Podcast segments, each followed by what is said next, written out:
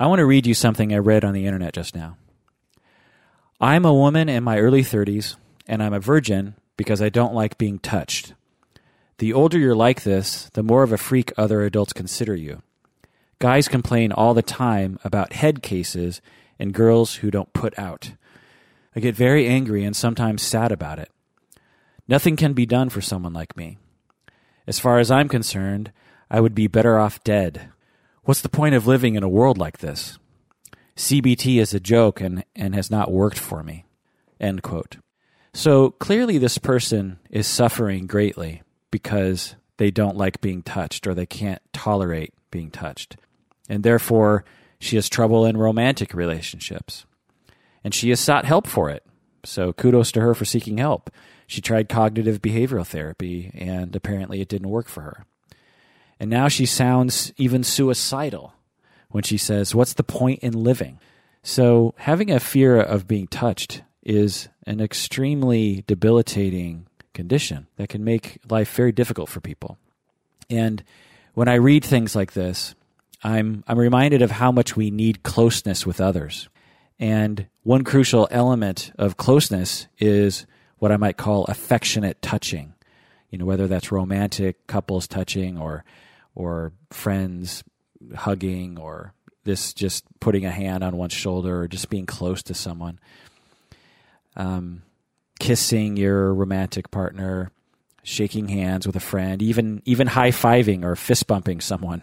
All of these things are what I might consider to be affectionate touch, a connection with other people. We need affection and physical touch in our lives. If you've listened to this podcast at all, you know that I'm a big proponent of human touch and how most Americans do not have enough of this in their lives, and this affects their mental and physical health.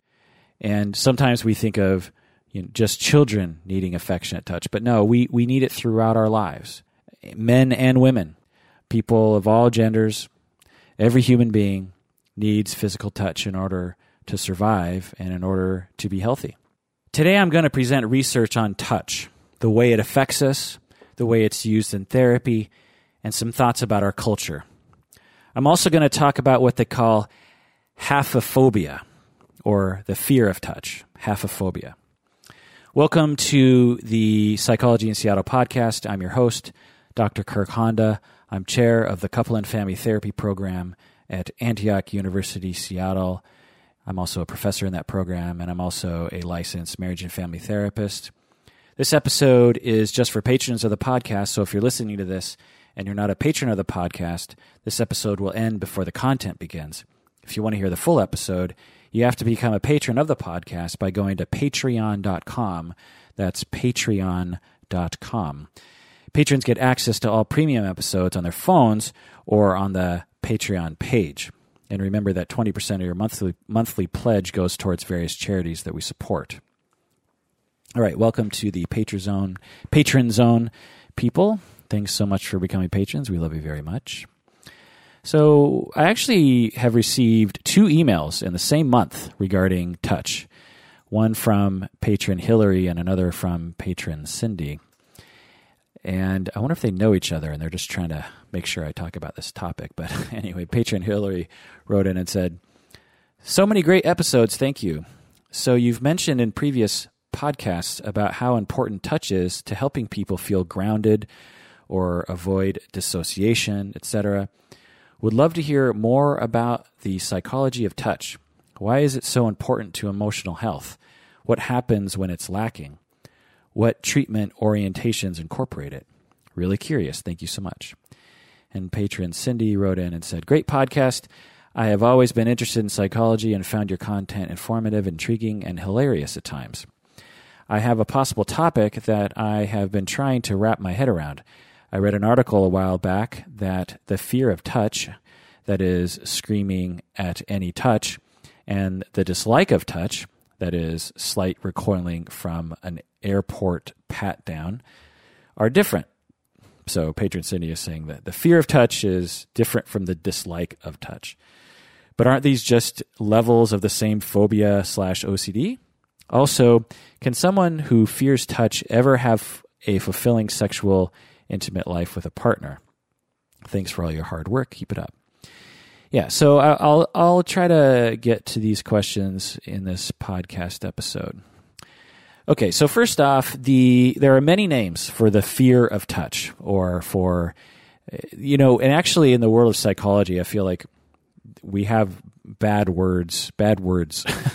I have no words for the bad words descriptions. Is that we we use we say fear of touch, but if you went to someone and said, "Do you have a fear of touch?" they would say, "No, I just hate touching." I you know, it's the same with like, are are you afraid of gay people? you know, homophobic. It's I'm not afraid of gay people. I just think that they're sinning and they're they're going to hell. So the the word phobia I think is overused. I think we should have some other word like dislike or something.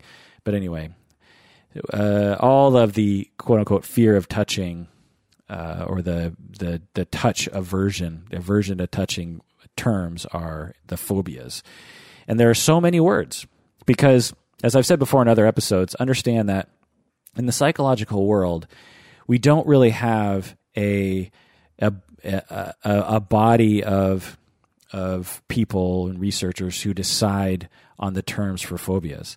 So when someone says, "Did you know that uh, fear of of of uh, diet Pepsi?" There's a diet Pepsi in front of me right now. Did you know that they there's a there's a word for fear of diet Pepsi? They call it Diet Pepsi phobia. I mean, can you believe? Yeah, I can believe it because anyone can invent any phobia, phobia name they want because there's no official list.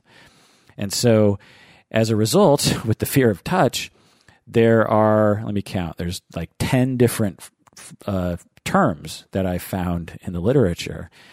One is haphophobia, that's the main one.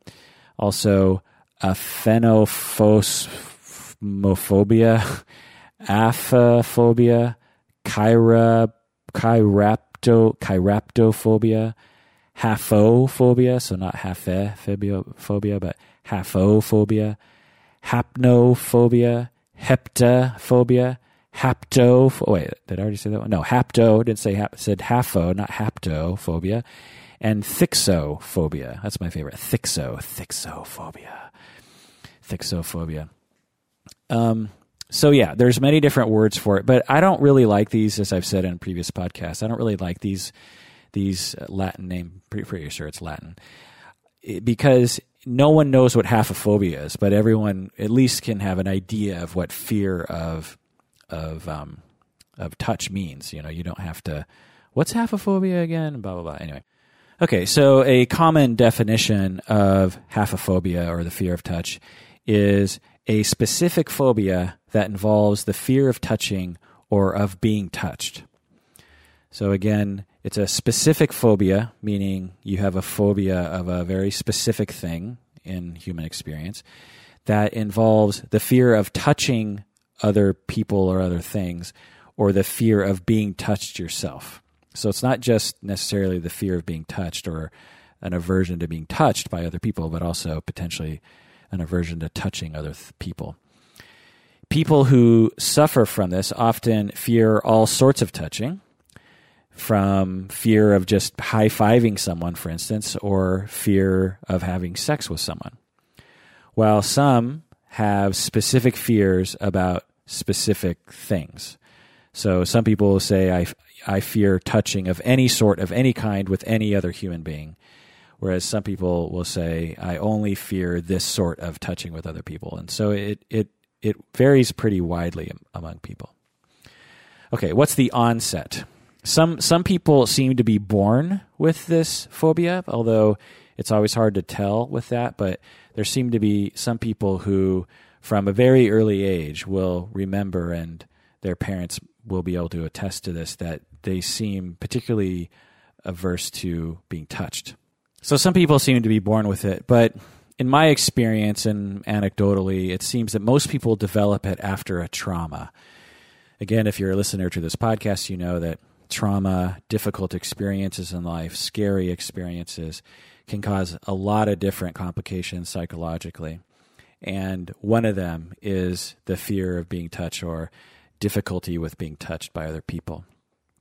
Okay, so let's so you know, for instance, being raped. For instance, you can imagine that someone might develop a, a, an aversion to being touched. And again, I'm, try, I'm going to try to avoid using the terminology fear of being touched because, for instance, I, I have a fear of uh, what do I have a fear of? I've I when I'm in really high places and I look over the ledge, uh, I have a, a fear response, and so I have a fear of heights. So I don't have a severe fear of heights, but we can understand that's a fear of heights, right?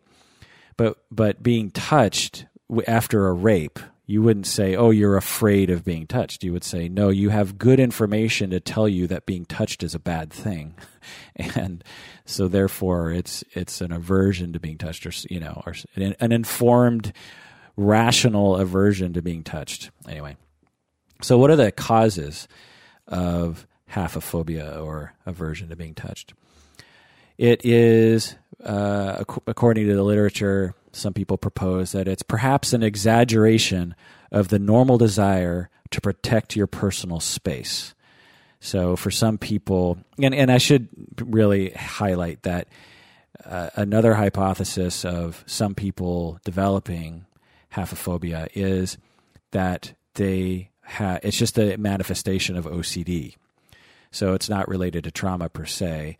It's that they developed OCD, and the way their OCD is manifested is through a obsession or compulsion around touching other people. So for for those people, for for everyone, everyone has a need for personal space, and and everyone needs to be clean. For everyone likes to be clean. No one likes to be filthy. And with OCD, it will exaggerate these these tendencies. So if you have an exaggerated sense of personal space, then it might manifest in what we call haphophobia. Or if you have a desire to be clean, to wash your hands, with OCD added in, it exaggerates that need to the point of disorder. Okay. Also, so a fear, so a fear of, of your personal space being invaded, or it could be an exaggerated fear of contamination. So OCD comes into play there too, as well, in terms of if you believe touching other people will lead to being contaminated, then you'll avoid being touched by other people.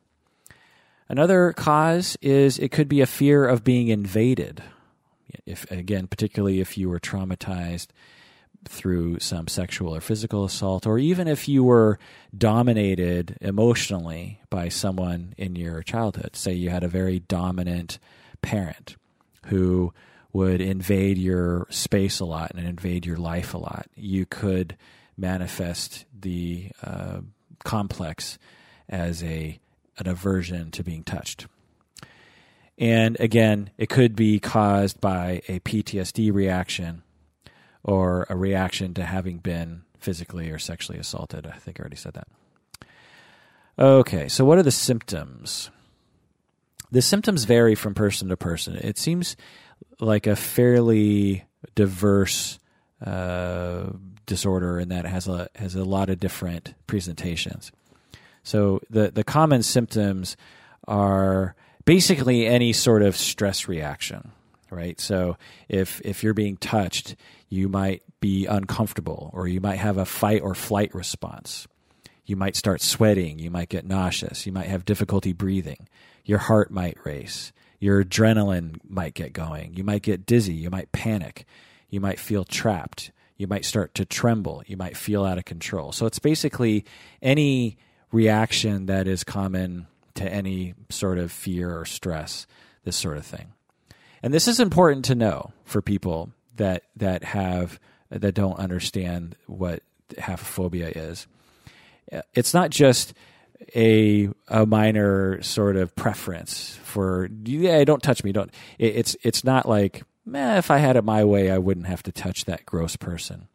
It's not something like that. It's when they are touched without their consent, shall we say, or uh, and it's uncomfortable for them. It's not just a mild discomfort. We're talking about a massive fight or flight reaction from these people. It's it's overwhelming and undeniable. And for people who have other sorts of phobias or difficulties, they'll be able to ho- hopefully translate that. Like if you have a fear of needles, for instance, or you have a fear of of the dentist. Well, just translate that into a fear of being touched, and it's the same thing.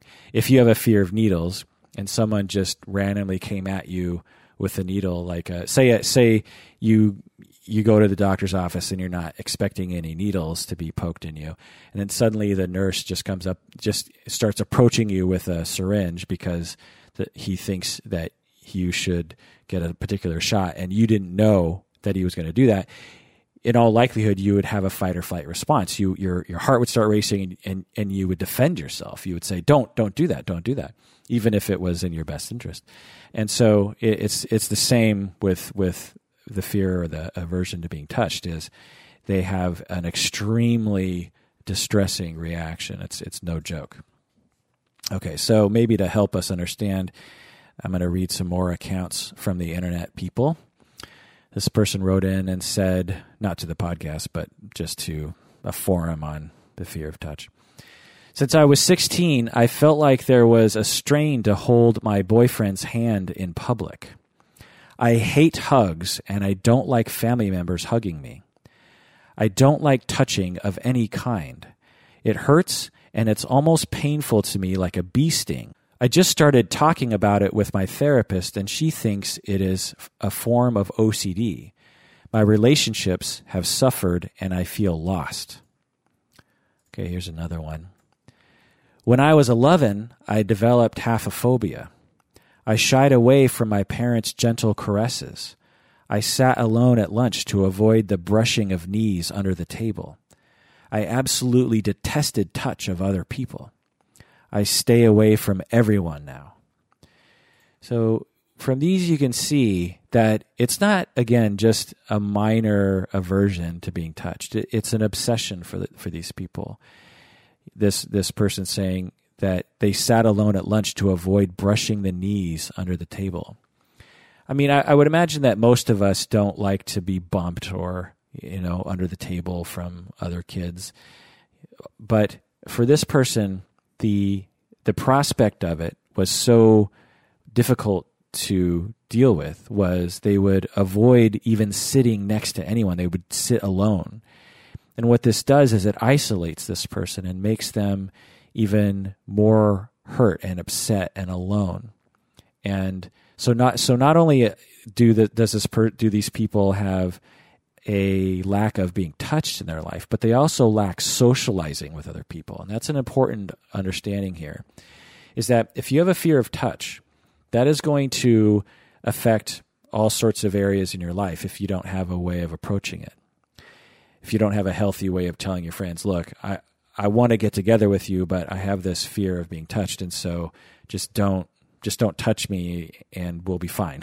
Most people are so ashamed of their difficulty that they won't even know that it's okay to say such a thing, or they worry about other people's reactions because, frankly, you're probably going to get a lot of weird reactions from people. So, so not only do they not get touched, but they also uh, isolate to the point where they're just completely alone. Okay, so let's go into some research here. Just a quick search on the research. There's a, a study in uh, by Stack in 2010 and a study by Tronick in 1995, and these these studies, in a nutshell, basically show that touch is an essential way that parents regulate their infants' behavior and emotions.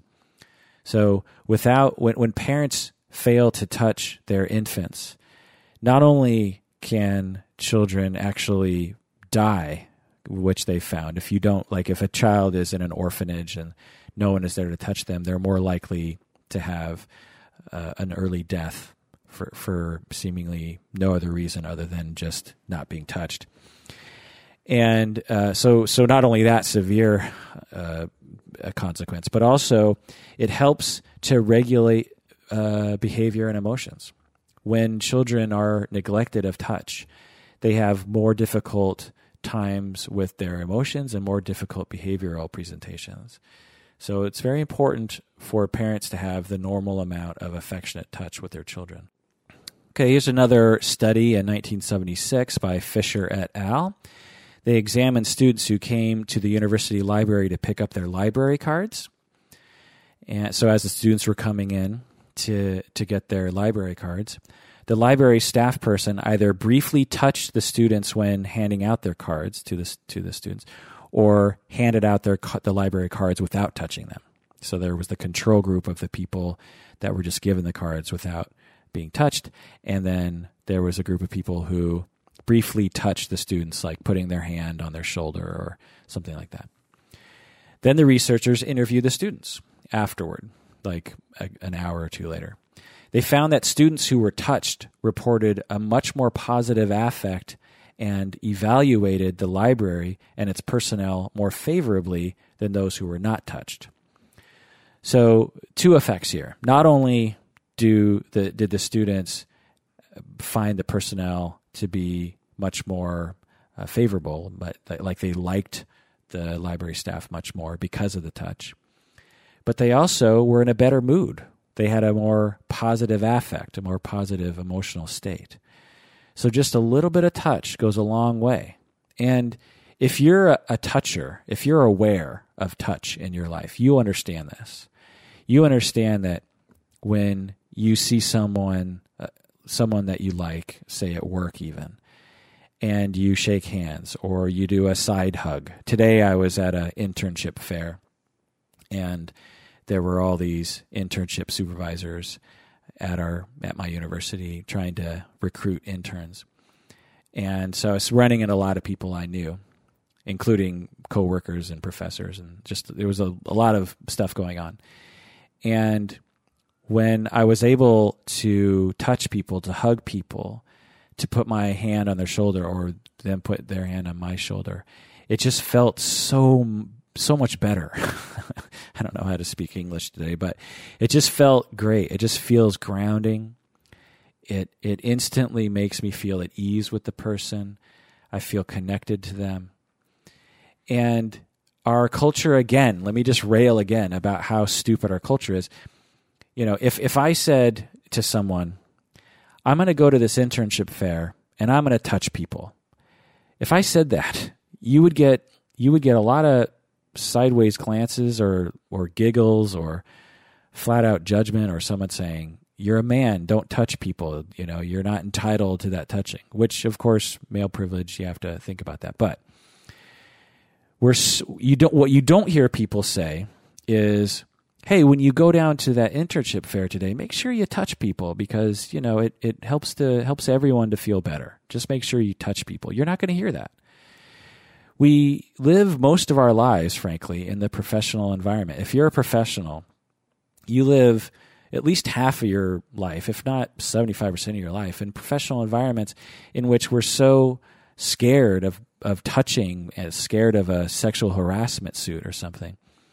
And again, this isn't to denigrate sexual harassment suits because when they happen, they're often needed and they eh, and sexual harassment often doesn't get reported. The vast majority of it doesn't get reported or prosecuted.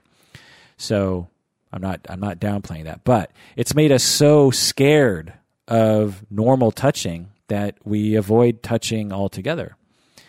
And and you know it, it it's it's a it's a crisis in my opinion. Having said that, there are cases where even I and I'm not particularly averse to being touched by other people in the professional environment, I've been touched and didn't like it. So it's not like all touching sh- is great and people should just you know touch with abandon.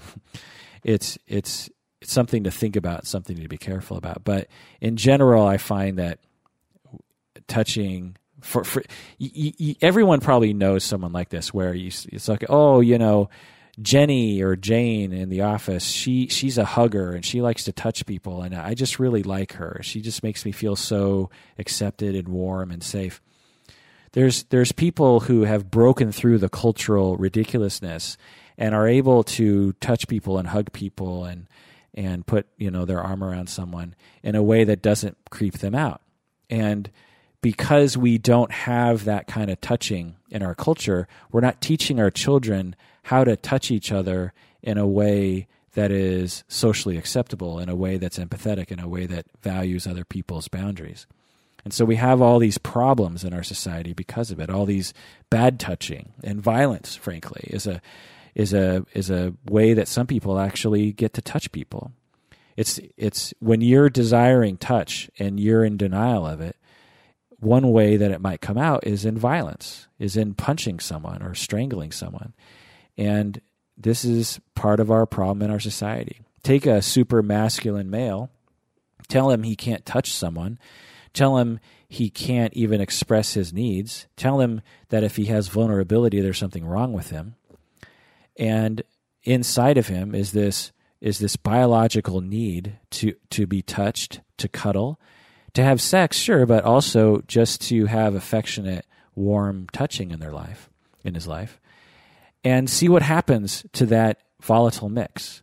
A massive biological mandate for affectionate touch matched up with a massive cultural mandate to never acknowledge your needs or express certainly a need for affection and just see what happens to that individual.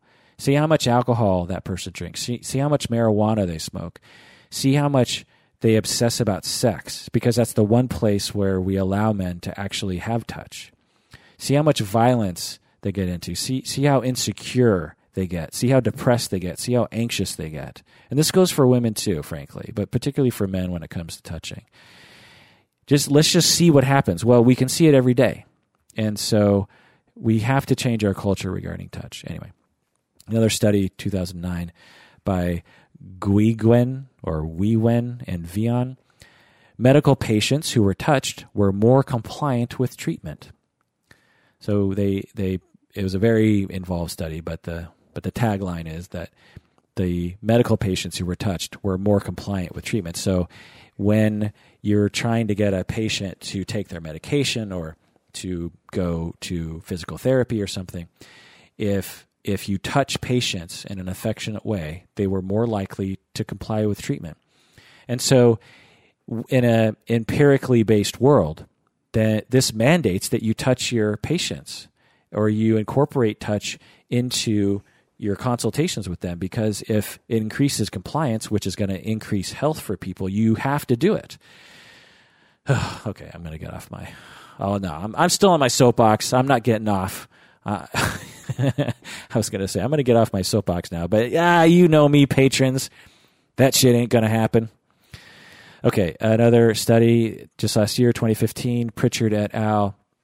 Here's this is the uh, the the abstract. The background is quote in intensive care environments, intensive care in hospitals, in, in intensive care environments Patients' families are often encouraged to participate in their loved one's care. However, many family members feel anxious, depressed, and unsure about how to help the patients. And then they conducted a study to, to try to help this, and they found that administering a brief hand massage using pleasant smelling oils to patients in intensive care unit may reduce anxiety of family members who administer the treatment. So, this is a little confusing based on the way this is worded, but the study looked at did a a uh, experiment in which they had family members who came to intensive care patient family members. You know, so say a wife, uh, her husband has been in a car accident and he's in intensive care.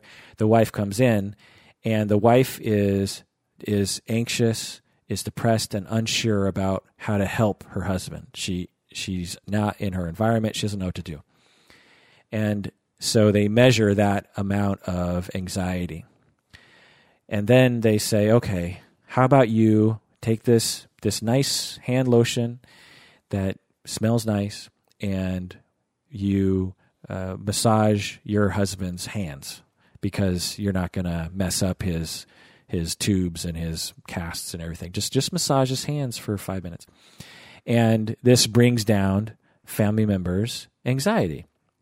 This is obvious, right? so if you're in our medical world, if a woman said, I'm freaking out when I go to see my husband when he's in intensive care, I'm, I'm terrified. In our world, we go, oh, okay, anxiety, give her a Xanax, right? Or have a drink before you go. Or, I don't know, some other, or even cognitive behavioral therapy. Try to reassure yourself that everything's okay, da da da da. Or we can do probably the most effective thing, which is just have her give him a hand massage. Have her uh, give make the bed extra big so she can lie next to him. Just something like this. This is going to not only help the family member, but obviously it's going to help the patient recover faster. It's just so obvious to me. I mean, why do you think everyone likes to go to massage therapists so much? I, I, personally think that the vast majority of people that are going to massage therapists are actually going because they lack affectionate touch in their life.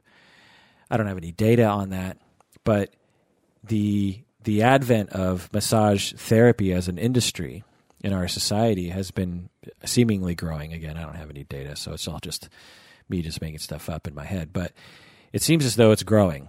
And at the same time, we're becoming more and more touch averse in our culture.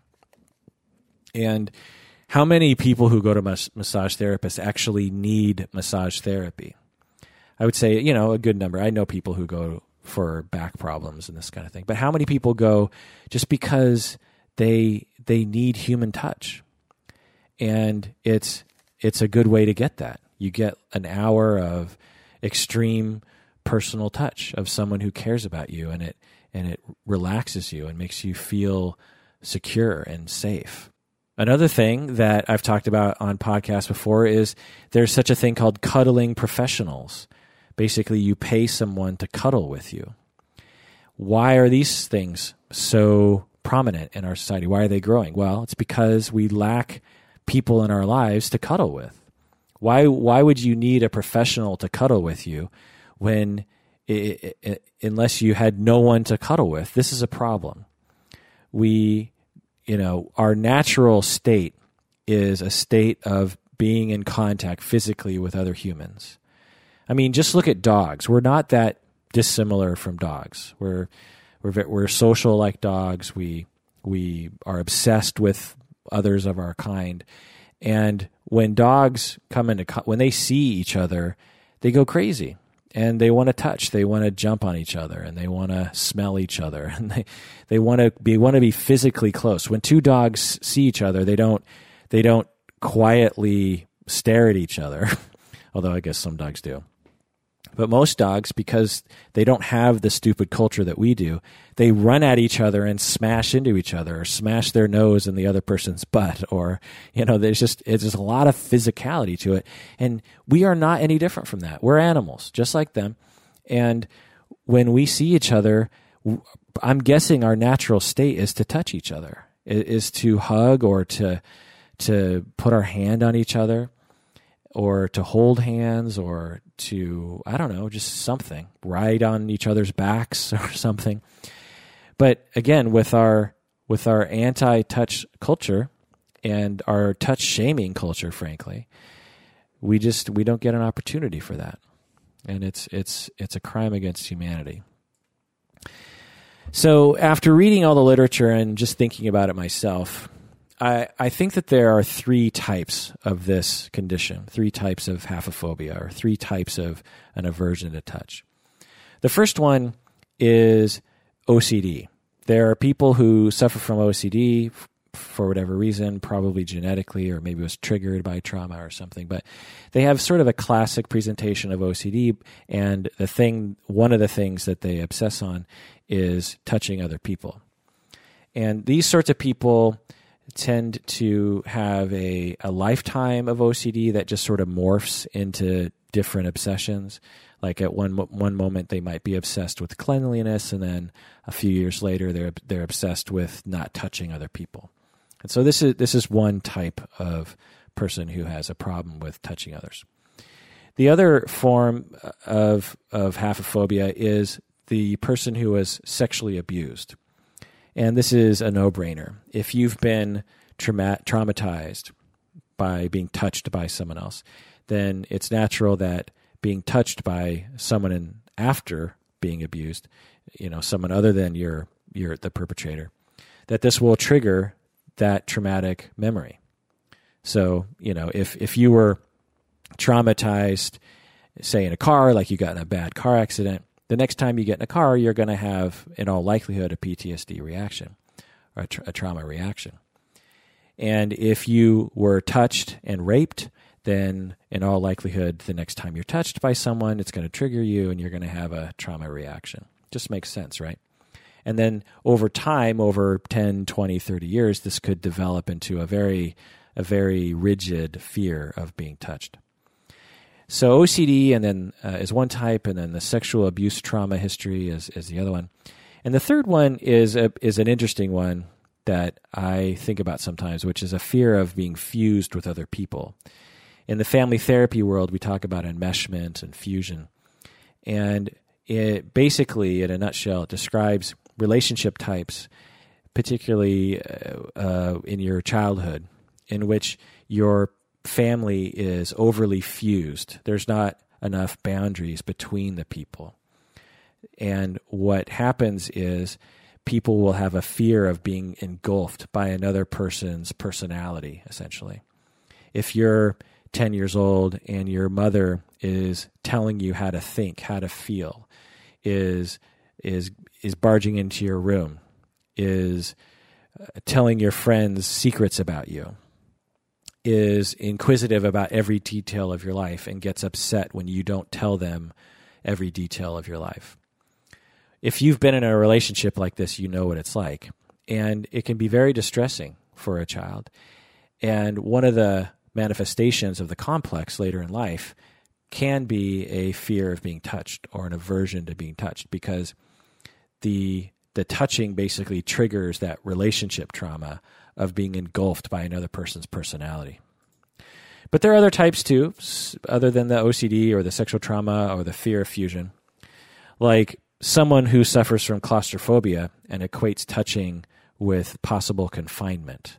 So if you have claustrophobia, fear of being in an elevator or on an airplane or just being confined, you you could equate being touched as maybe they're gonna maybe they're gonna trap you. So you have to keep everyone away from you in order to have the freedom to move.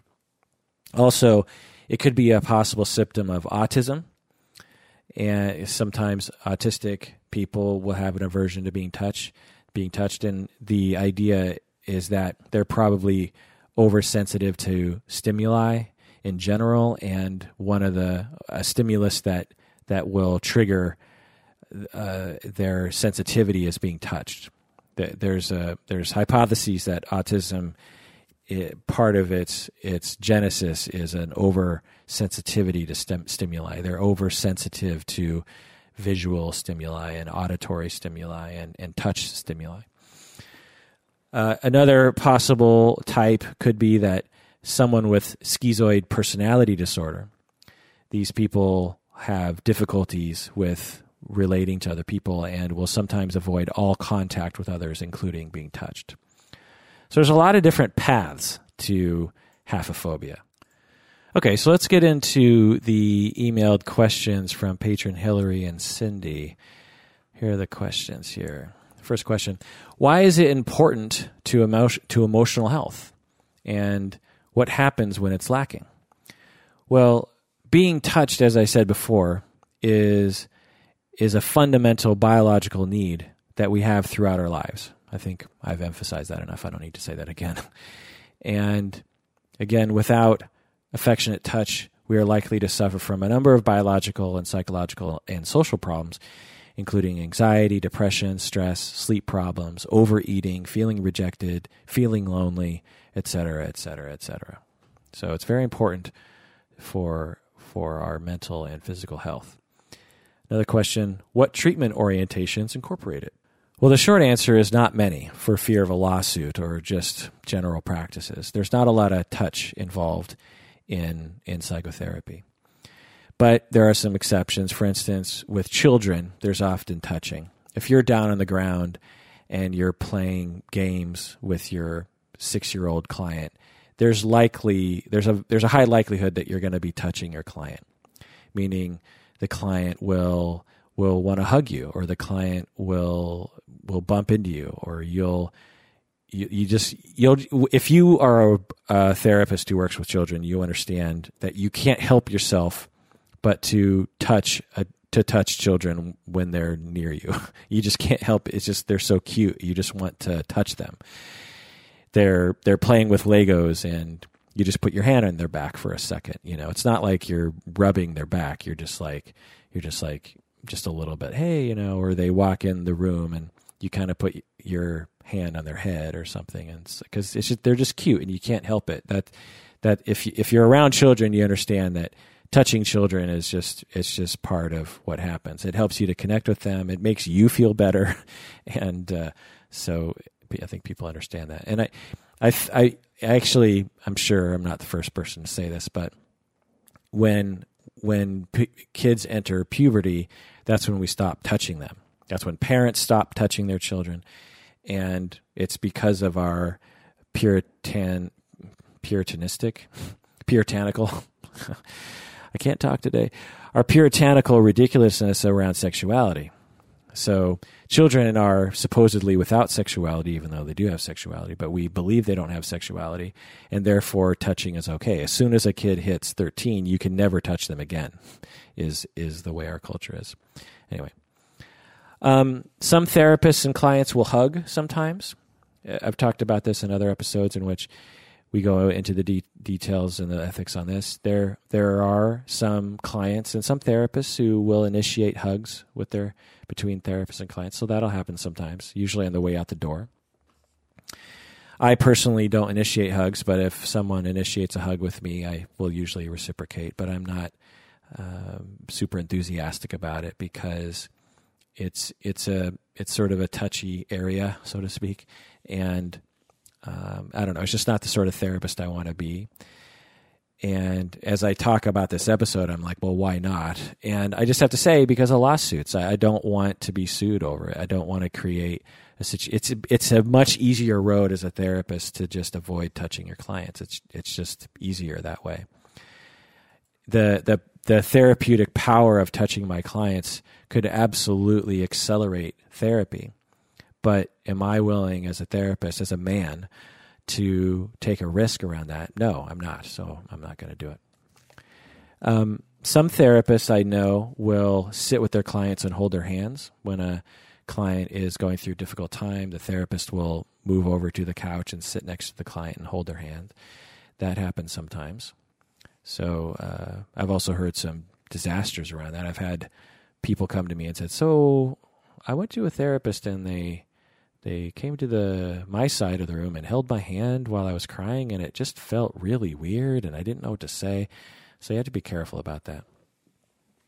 Some therapists will use touch in group therapy, like not touching, touching, but like group activities where you're you're I don't know, I don't know, just various different activities, drama therapy kind of stuff.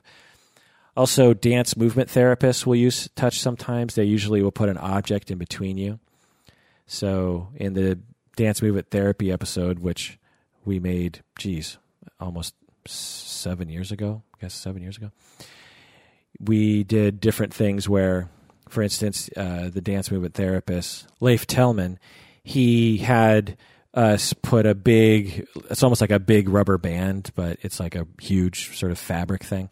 And you both get inside of it at one end and and you stretch out the rubber band thing together. And even though you're not physically touching the other person you you can feel them through this big rubber band.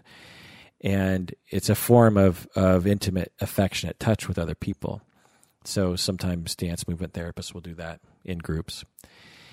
And i should mention that it was different in the 1970s back then there were all sorts of touching things going on in the humanistic psychology movement. And I've even seen some really horrible abuses of this, like in a group therapy situation where they would have all these people in a room just doing primal screams and stuff. And I saw this one where this male therapist was shoving with his whole entire body a female client up against the wall. It it just looked awful. I mean, who am I to say that this wasn't really helpful and consensual for everyone involved? But it it, it didn't look good, and so there were things. There were more things going on back then. Since the '70s, we've just become extremely conservative. We like to think of ourselves as like, oh, we're we're so progressed right now, but in, in some ways we went backwards and i would say when it comes to touch not like not as if we should be shoving people up against the wall but i'm just saying it, it seems to me that in the past people were much more open to uh, or they were much less afraid of lawsuits let's just put it that way and and had more freedom in terms of delivering services to people now, having said all that, there there are probably some specific therapies that involve touch, like some sort of somatic therapy. I know some body therapies involve touching between clients and therapists, but I'm not really aware of them personally, so uh, I can't really speak to them that much. I do know with a sort of Reichian somatic body therapy, I know that, uh, and we actually did an episode on this. I don't know how long ago with our friend Jeffrey up north in Bellingham. He was demonstrating this one where he put Berto on the floor and had Berto kind of do a mindfulness exercise. And then Jeff, Jeffrey, uh, shoved his thumbs into the inside of his eye sockets, like near his near the bridge of his nose, really hard.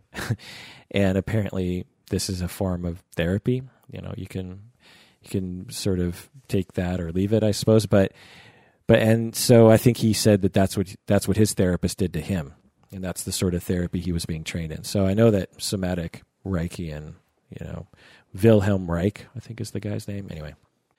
But outside of the psychotherapeutic profession, outside of the therapy profession, there are many organizations that focus on the healing power of touch because they are much less afraid of being sued. For instance, there's this thing called the Cuddle Party or just Cuddle Party or something. And from the internet website, it said that once a month in various cities in the US, they have cuddle parties in which people cuddle with each other non sexually. It's very clear, it's non sexual.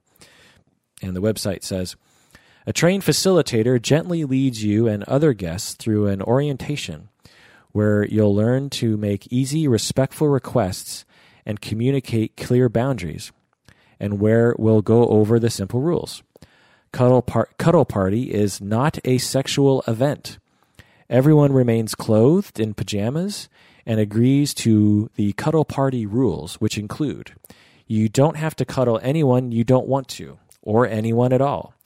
Most cuddle parties, unless otherwise specified, include both men and women about 10 to 25 people, and are held at private homes here in Seattle.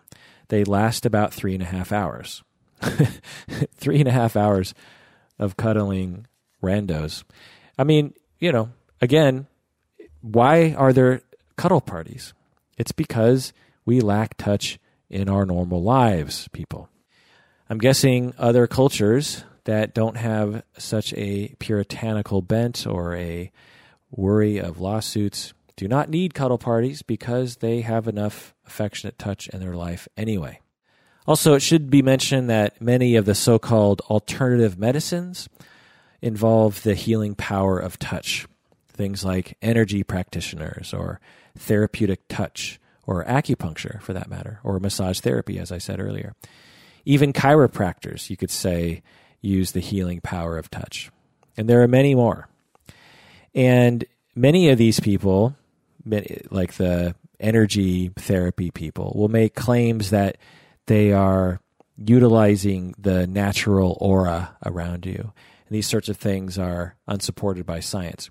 But the one thing you can say that I can actually 100% get behind and have science to support is that these people are kind, they're nurturing, and they're touching, and they're taking care of you.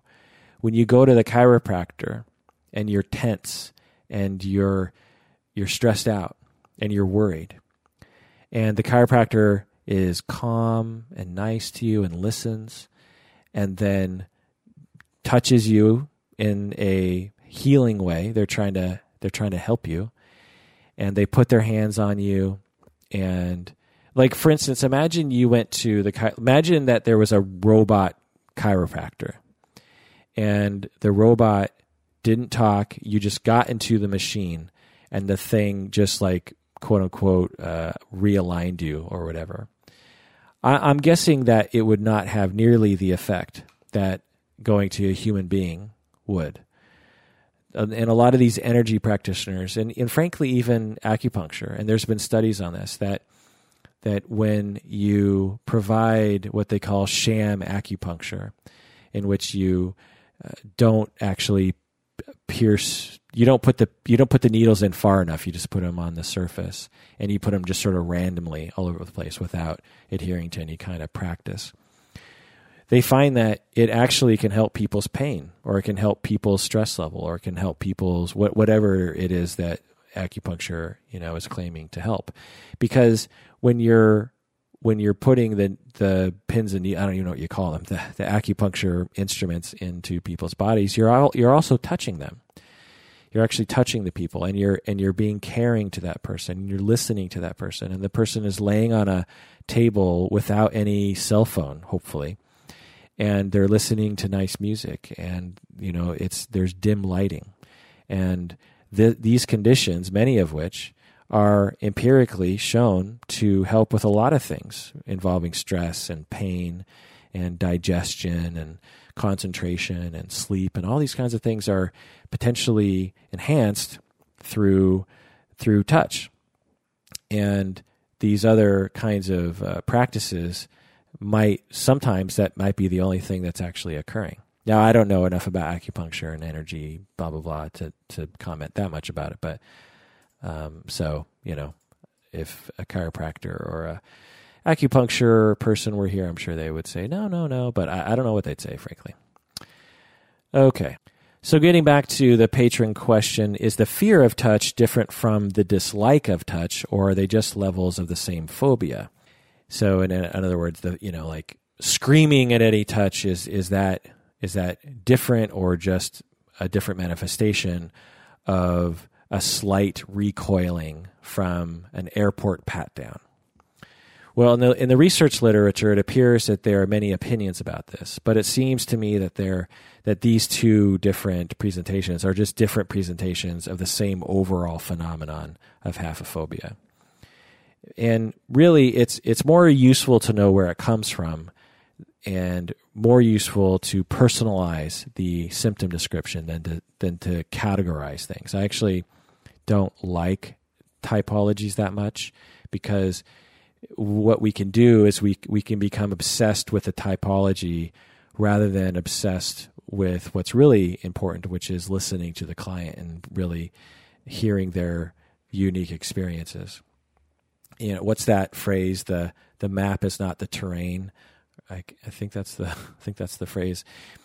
Essentially it's like what the reason why we have categories is so that we can understand human experience more not the other way around we, we don't we don't match human experience to categories we match categories to human experience and so so however you want to see it is fine you could see these two different presentations of aversion to touch as being separate or the same. It doesn't really matter. But the important thing is is to really listen to people and understand and, and understand where it comes from.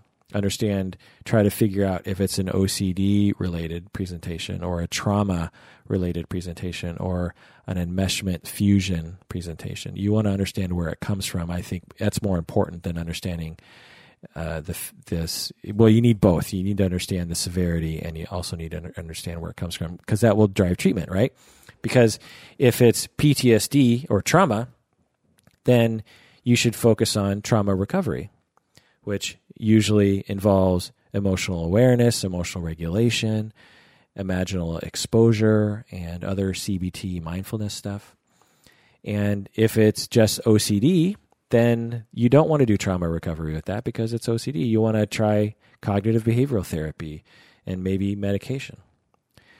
And if it's fusion enmeshment, meaning that they have been emotionally invaded throughout their lives by people in their family, then you want to use relational therapy and or family therapy or couple therapy. You, you might want to bring the whole family in and say, look, you got to allow this person to have more boundaries because they are uh, they have a natural need for space and emotional space and, and psychological space. And without that, you're going to see these kinds of symptoms. So it really depends on where it's coming from. That's an important thing to understand. And the last pat- patron question here is Can someone who fears touch ever have a fulfilling sexual life with a partner? And the answer is yes. I know people who continue to have this fear but manage it so that they can have a fulfilling sexual life. So they manage their their aversion to touch in a self-aware way, in a in a way that helps them to cope with it, and they are able to have a a, a long-term intimate relationship with with someone that's fulfilling. Okay, what's the final word on aversion to touch or haphephobia or fear of touch? I think uh, the final word that I'll say is to remember that it's no joke for people, that it is it is a severe condition in many people and can ruin their lives, as we've heard from people that wrote on different public forums that they become suicidal, they become isolated as from an early age as a child, and it's it's really no joke. It can be extremely debilitating for people and they need help. The other thing I can say is that it, in my estimation, can be easily treated. It might take a while, but if you understand the genesis of it in terms of you know whether it's PTSD, OCD, or family oriented, then that gives a fairly good direction for therapy. And I know that those therapies, empirically and anecdotally in my life, work very well. So it can be treated. And how wonderful could it be for someone to have this this condition go away or at least become manageable to the point where they can get their needs met regarding touch. All right, well that does it for yet another episode of Psychology in Seattle. Thanks for joining me out there. Please take care of yourself because you deserve it and remember that if you have topic ideas, feel free to email me. And also remember that if you as a patron send me an idea, I absolutely add it to the list it might take me a while to get to it though, because I the list is long, and it just remember that it might take a little bit of time. And I'm also quite busy at my university, being head of my department and teaching and my practice, and so it sometimes just takes some time. So it might even actually be six months later. So you just have to be patient, but you're definitely on the list. Uh, but feel free to remind me. That's fine too. That's I'm I'm open to reminders. There's nothing wrong with reminders. All right, take care of yourself out there. You know you deserve it because I've told you a billion times. You really, you really do know that. Make sure you get your needs met out there regarding touch and, and otherwise. All right, see ya.